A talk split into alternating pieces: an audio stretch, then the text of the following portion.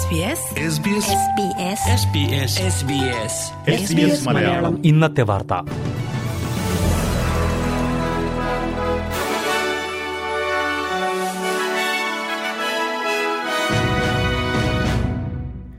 നമസ്കാരം. S B S Malayalam ഇന്നത്തെ വാർത്തയിലേക്ക് സ്വാഗതം.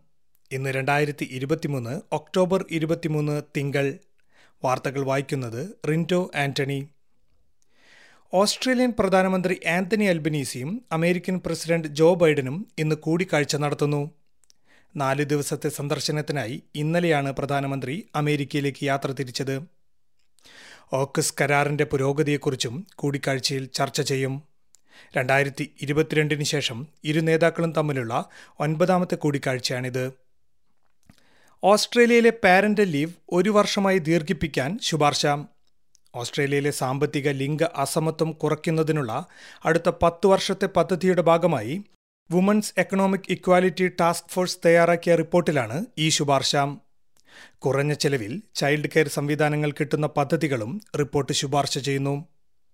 ഓസ്ട്രേലിയയിലെത്തുന്ന പുതിയ കുടുംബങ്ങളെ പിന്തുണയ്ക്കേണ്ടത് അത്യാവശ്യമാണെന്നും ഫെഡറൽ ബഡ്ജറ്റിൽ സാമ്പത്തിക അസന്തുലിതാവസ്ഥ വരാതിരിക്കാൻ സർക്കാർ ശ്രദ്ധിക്കുമെന്നും ധനമന്ത്രി കാറ്റി ഗില്ലഗർ പറഞ്ഞു.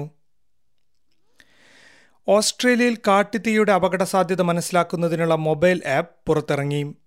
വീടിനും സ്വത്തിനും കാട്ടുതീ മൂലമുള്ള അപകട സാധ്യത മനസ്സിലാക്കാനും മുൻകരുതലുകൾ എടുക്കാനും ഈ ആപ്പ് സഹായിക്കും.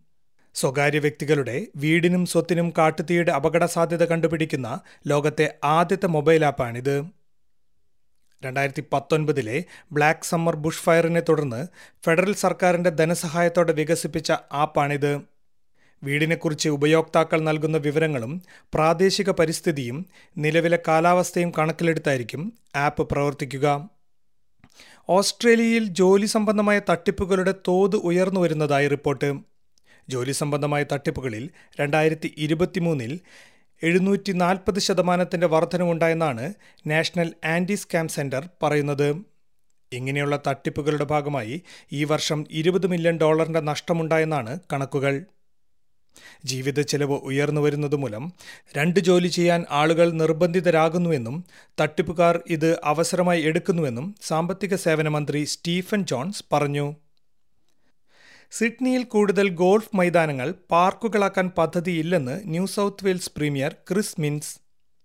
Sydney cricket ഗ്രൗണ്ടിനോട് ചേർന്നുള്ള മൂർ പാർക്ക് ഗോൾഫ് കോഴ്സിനെ നഗരമധ്യത്തിലെ പാർക്കാക്കുമെന്ന് പ്രീമിയർ നേരത്തെ പ്രഖ്യാപിച്ചിരുന്നു.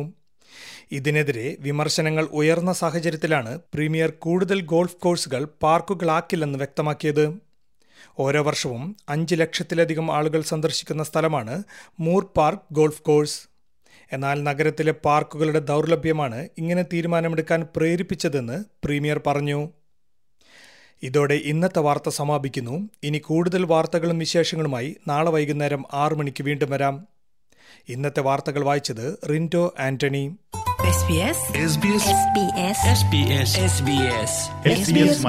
ഇന്നത്തെ വാർത്ത.